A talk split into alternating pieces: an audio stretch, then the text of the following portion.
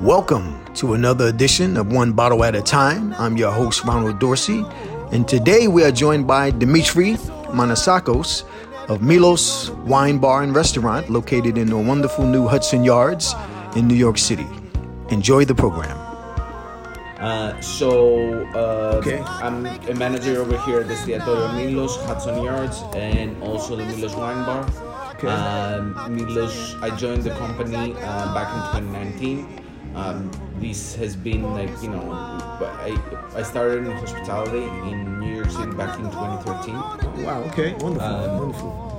But as I like to say, with you know both these passion of mine, like wine and hospitality, has been with me like ever since I was a kid. Wonderful. Um, my father used to have like these rooms to let, and he put me to work over there, and I was just like you know uh, cleaning uh, small rooms, taking people in.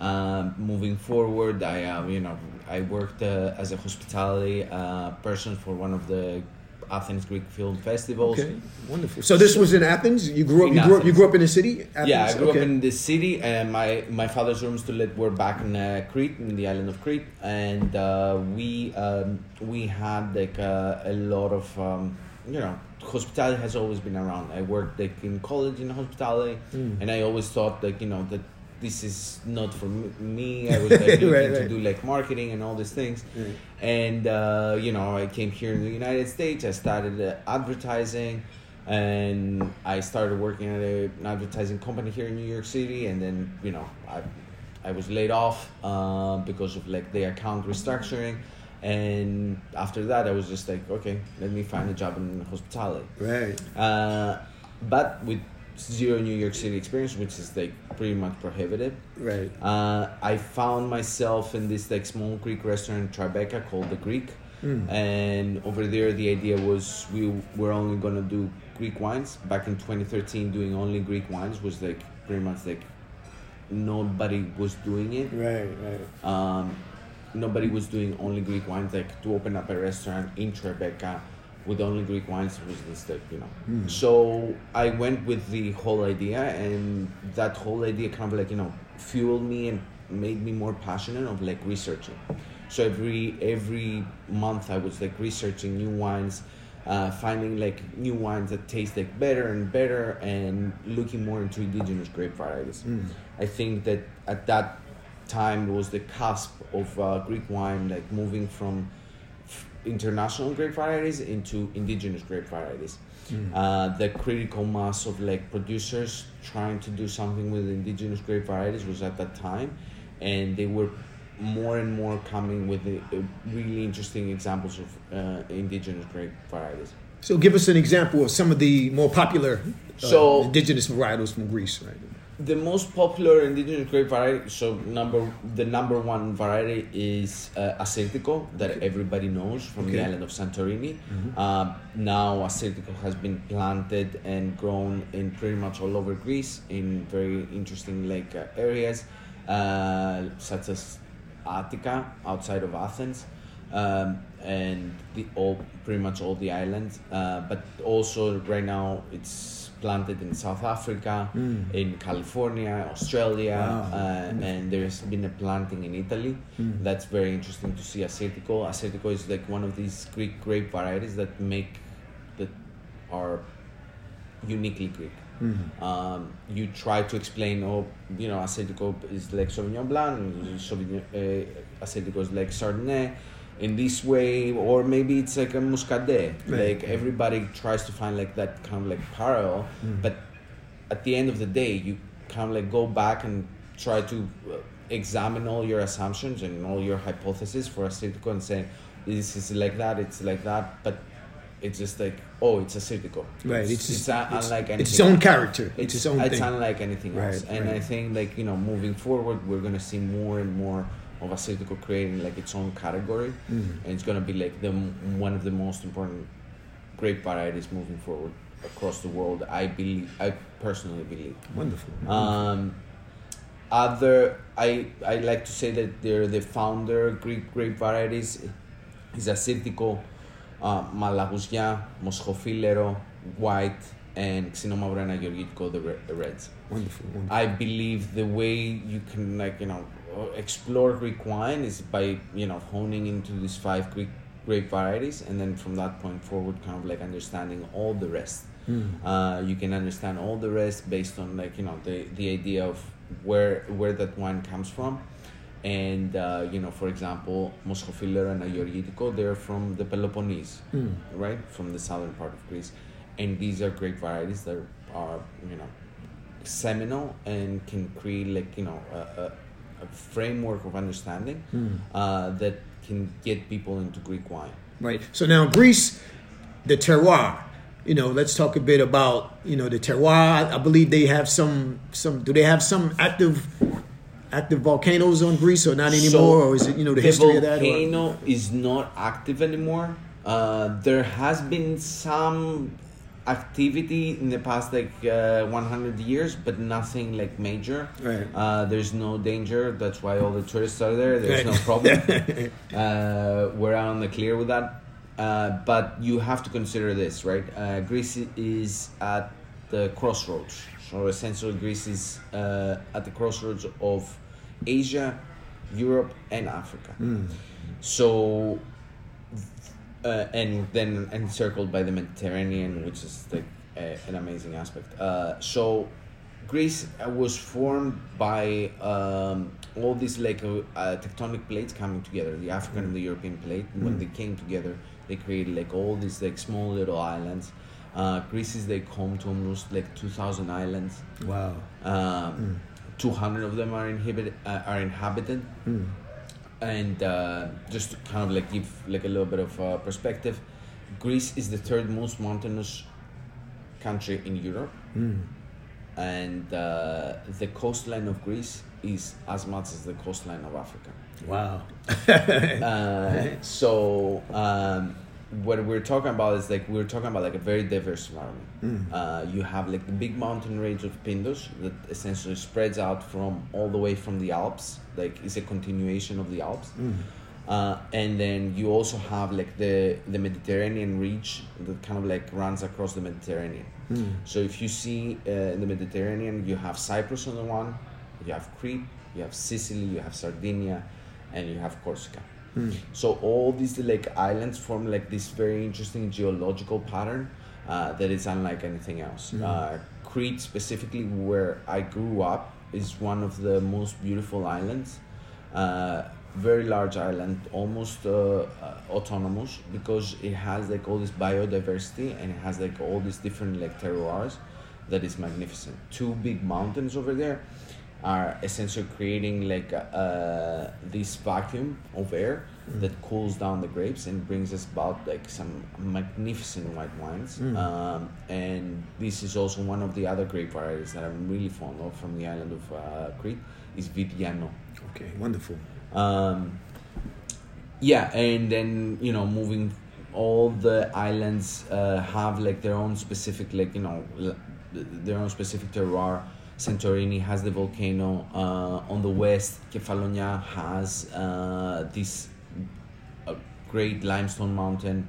Uh, you have mountains all over Greece, uh, kind of like dotting the area and creating like these beautiful microclimates. Uh, all the way from the north, that you have like a very cold area, uh, all the way down to the south in Crete, where you have like these uh, beau- great mountains uh, that you know even though they're so uh, low and uh, so close to africa they create like this uh, almost a continental um, environment for grapes to grow Hmm, wonderful, wonderful. So now the history, you know, Greece has a, a very, uh, very old and storied history. So comparing Greek wines and the history of, let's say, viniculture in Greece compared to, let's say, France or you know Spain or Italy, where does Greek Greece fit in into that category? so Would you say where, where do they fit in greece uh, didn't didn't come up with wine Right. but what greece came up with is um, wine culture Okay. right? Like let's not forget symposium was kind of like came up in Greece. Right. Came up in Greece. Uh, the the act of gathering together Mm. and you know uh, breaking bread and you know finding um, uh, finding common ground over wine and the appreciation of wine was such an integral part of the ancient Greek culture. You can find it everywhere. Right. You can find it in like writing. You can you know uh, how you drank your wine kind of like you know separated you from like you know being civilized versus not civilized. Mm. Uh, if you were drinking diluted wine, uh, you were civilized. If you were drinking like just straight up wine, which back in the day was like much more alcoholic and much more potent, you were not that civilized. Um, so there was a lot of culture behind it Right. uh, and you know it inspired like a lot of writers in how they wrote uh, there was like a god of wine Mm. uh, the the ancient Athenians when they were you know when they were becoming citizens they were vo- they they were promising to protect the land that can produce wine Mm. bread and olive oil Mm. so that was like you know that was the borders of Athens. Right, right. As long as we can produce these three, these three products, then that's our culture and this is who we are. Mm. So therefore, wine was integral, and if you have like such an integral, and if wine plays such an integral part, then you you have like a culture that kind of like arises from that, and makes it so important that wherever you go, you have wine Mm. right? So um, Marseille, uh, the it was an ancient Greek colony, and the wine was transported from Marseille. Uh, wine was transported in Italy through the colonies of the ancient Greeks, and therefore now you can find like a lot of Italian wines that have like an that have like a direct reference to Greece. Mm. So, for example, Greco di Tufo, Mm. uh, Aglianico.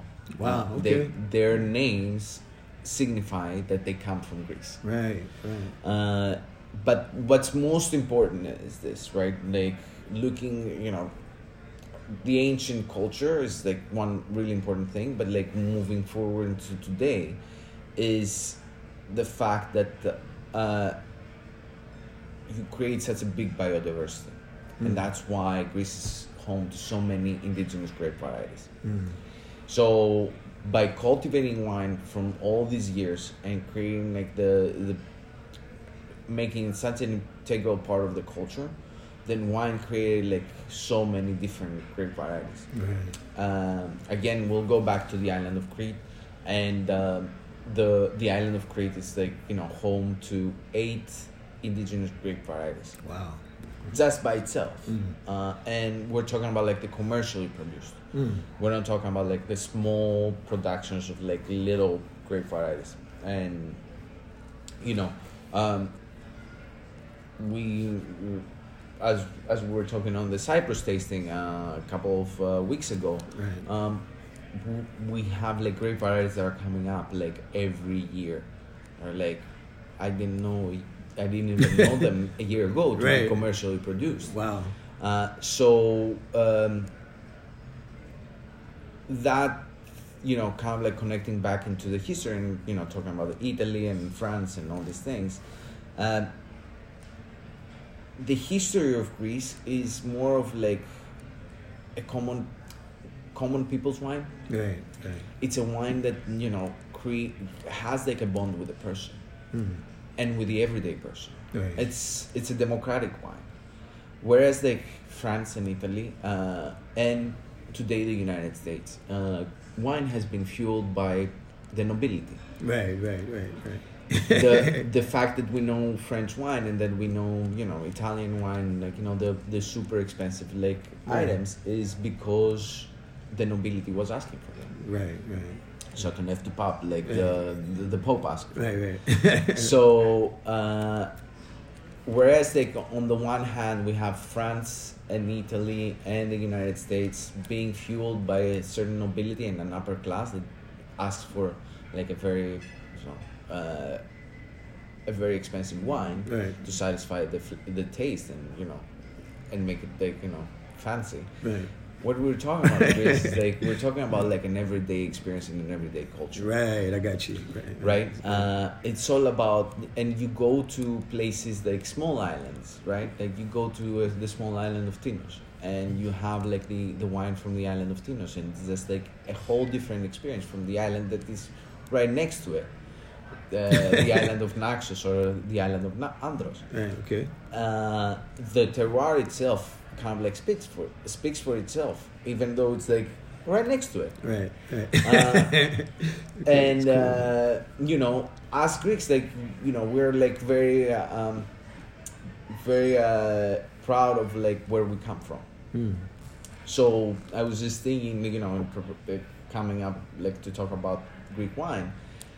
The island of Tinos, going back there, like they're so proud of like even their potatoes that they taste like different from the potatoes that Even, you can find like anywhere else. Well, well, amazing. So this wine culture is embedded into the DNA of a community, right? right. Rather than a, a, globalized system, right? And what we're trying over here to do, we're taking advantage of globalization, trying to show like the beauties of like you know small little segments of like Greek wine. Mm.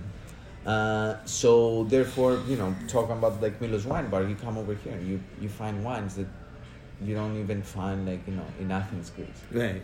Right. Very, uh, very unique. Very unique. Right, right, very right. small productions that you know we were trying to say that here's something that is very unique, something very that's very interesting, something that is tied with today, mm. and something that can tie you with the people that are back there. Right. Wonderful. Wonderful. So now, one of the questions we like to ask on here at uh, one bottle at a time is, what was that first wine that you had that that knocked your socks off? What was the first wine you had that kind of blew you away I and, mean, and made you a wine lover? Uh, um, so it was my uh, godfather's wine. Okay. My godfather had a small like little estate, and the wine that I had like when I was like 10 years old. Right, right. I mean, it's not, uh, you know, it's not uncommon that, you know, you, you taste wine, you, you kind of like, you know, partake in like, you know, the, the luncheons that you, you have like right. as a family. Right, more so European culture that's yeah. that's a part of it, right? It's uh, more, more of, like you say, it's more of I wouldn't say family that, libations, so yeah, to speak. I right, wouldn't say right. that, you know, it knocked my socks off, but like it kind of like turned me on to the idea that look at this this is such a beautiful product right, right, it wasn't it was by no means it was like anything amazing or it right. was anything great right but i still remember going into that small estate and crushing grapes mm. with my family just right. going there like crushing the grapes and being all together and eating like fresh almonds from the almond trees mm. and the olives they were all over the place and just making wine was like something so so all together coming together. Mm. Um, among uh, other wines that I've had in my life and kind of like you know made me feel like this is something uh, I still uh, remember uh, when I was in, when I lived in Bordeaux for six months back in two thousand seven, mm.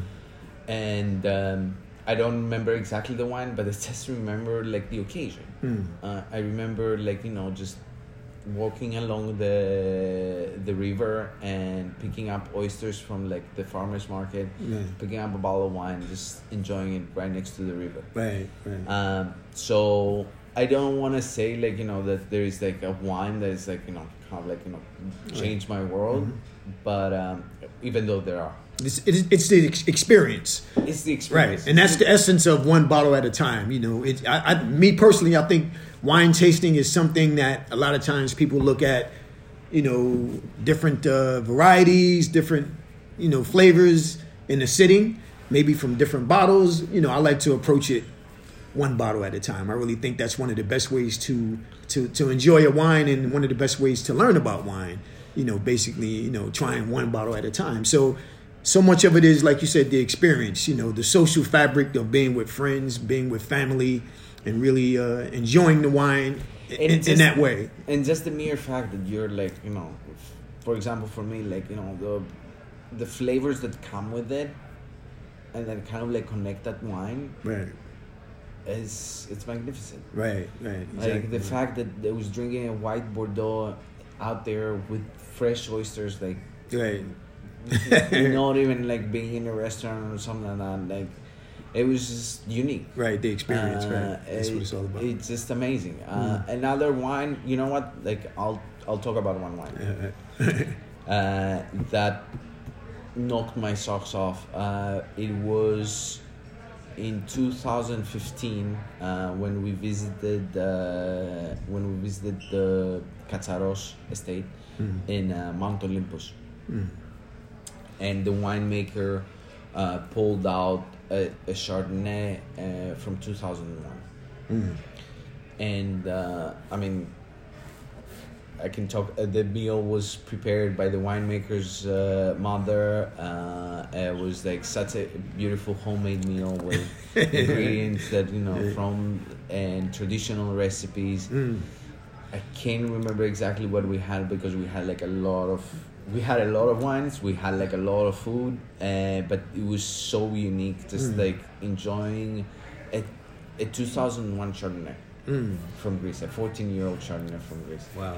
that kind of like you know speak spoke to me and told me like you know back in 2015 it was like okay we're at a, at a certain path with wine Right, right, right, right. we're we're going somewhere uh, there is potential there's like serious people that are making something and they're making something unique and something important that's that has something to you know to say to the world Mm. so um, this 2001 was like honeyed. It was like it had like this secondary, tertiary flavors. Wow, it wonderful, was, wonderful. Uh, it, it, I and I think it was like the last bottle that they had. uh, and he was like, you know what, like Yeah. let's open it. Let's Right. you know embrace like our friends and everything. We're all together there uh, as part of like you know um, the Cava Spiliadis Mm. um, uh, wine trip, and you know it was like a bunch of um, sommeliers from like Montreal, uh, Las Vegas, and um, Montreal, Las Vegas, and New Jersey, Mm. and we were just like you know exploring Greek wine all over uh, Greece, and you know that was one of the amazing highlights of Mm. So wonder one of the wonderful things is uh, you know being in a city like New York City or uh, particularly the larger cities in the United States is you can go to places where you can experience Greek wines. uh, You know, uh, obviously uh, with other wines of the world, and uh, obviously here uh, in Milos here in New York City. Uh, tell us about your two locations that you have here in New York City. Uh, the two locations that we have here in New York City, so we have like the 55th Street location, Okay. right? So the 55th Street location is the second location that Mil- uh, that Mr. Spiliadis opened uh, back uh, back in '97. So it started back in Montreal, and then in '97 he opened up uh, our 55th Street location, uh, and it has been there since that time uh, continuously, um, and. Uh, we opened up here in 2019 Right. uh, the you know the food is the same. Uh, we share the same food. We we have the same like you know major greek wines that we serve uh, the wine lists are pretty much like similar um, so it's just like you know it, it's just like you know two locations that are offering something like unique and they're like in the center of the world as i like to say Right, we're right. at the center of the world Right, right, you know, right, right. now Right, right. hudson yards in 20, 2022 like hudson yards is the center of the world Right, and uh, obviously a, a wonderful location. Uh, I guess it, we could say that it's probably probably the newest architectural kind of explosion in New York City in terms of development. And uh, you know, like you said, 2019, I believe they, they kind of opened up the, the big mall here and, yeah with so a lot of the restaurants. Opened up Right, right. And obviously we had the pandemic after that, so things kind of quieted down, slowed down. And today everything's exploding again. I come over here quite often uh, uh, to to uh, Meal and Milos as well as uh, some of the other restaurants, and it's everything's back and it's crowded and the people are here. yeah it's and, been and, uh, uh, it's, it's- it's New York City's back again. It's vibrant. It, You know, it has so been a very it's wonderful. hard journey Mm. uh, coming back from the pandemic. It was like, I don't know, it was one of the most stoic experiences in my Right. life that I've experienced, uh, that I've gone through. Uh, but, um, you know, seeing the results of it and like, you know, having like a busy restaurant, like pretty much every day. Right. It's been a very good result of what we've been trying to do and Right, what wonderful. we've you know set out to do. Uh, this is like you know our.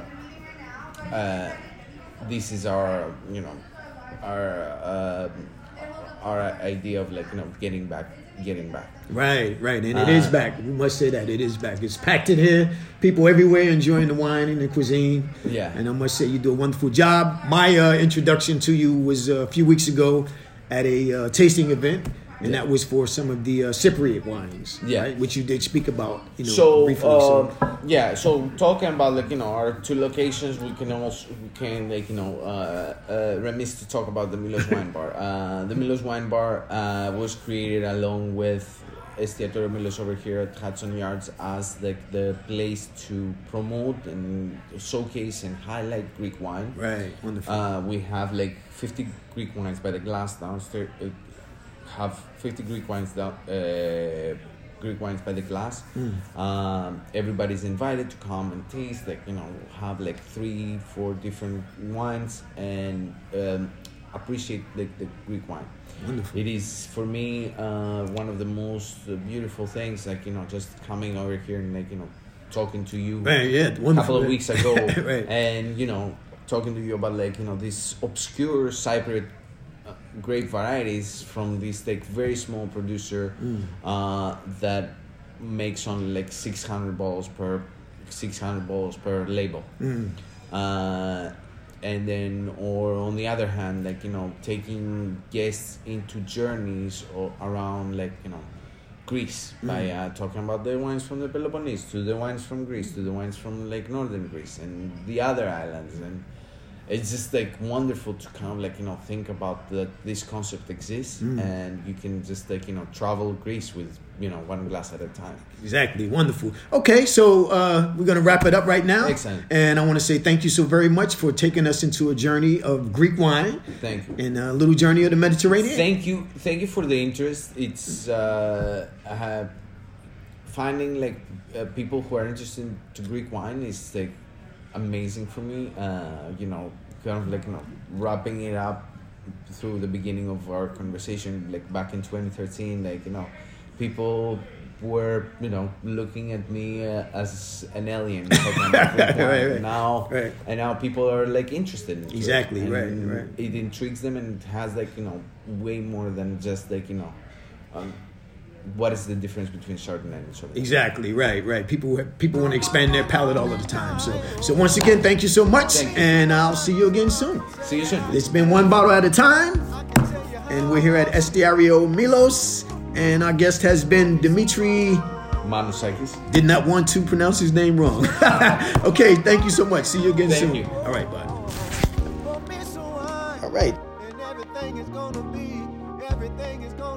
All right. Pour me some wine. So I can make it through this lonely night. Oh, pour me some wine. So I can tell you, I can tell you, I can tell you exactly how I feel. Pour me some wine. So I can let the whole world, I can let the whole world know the deal. Oh, You come see me for a night.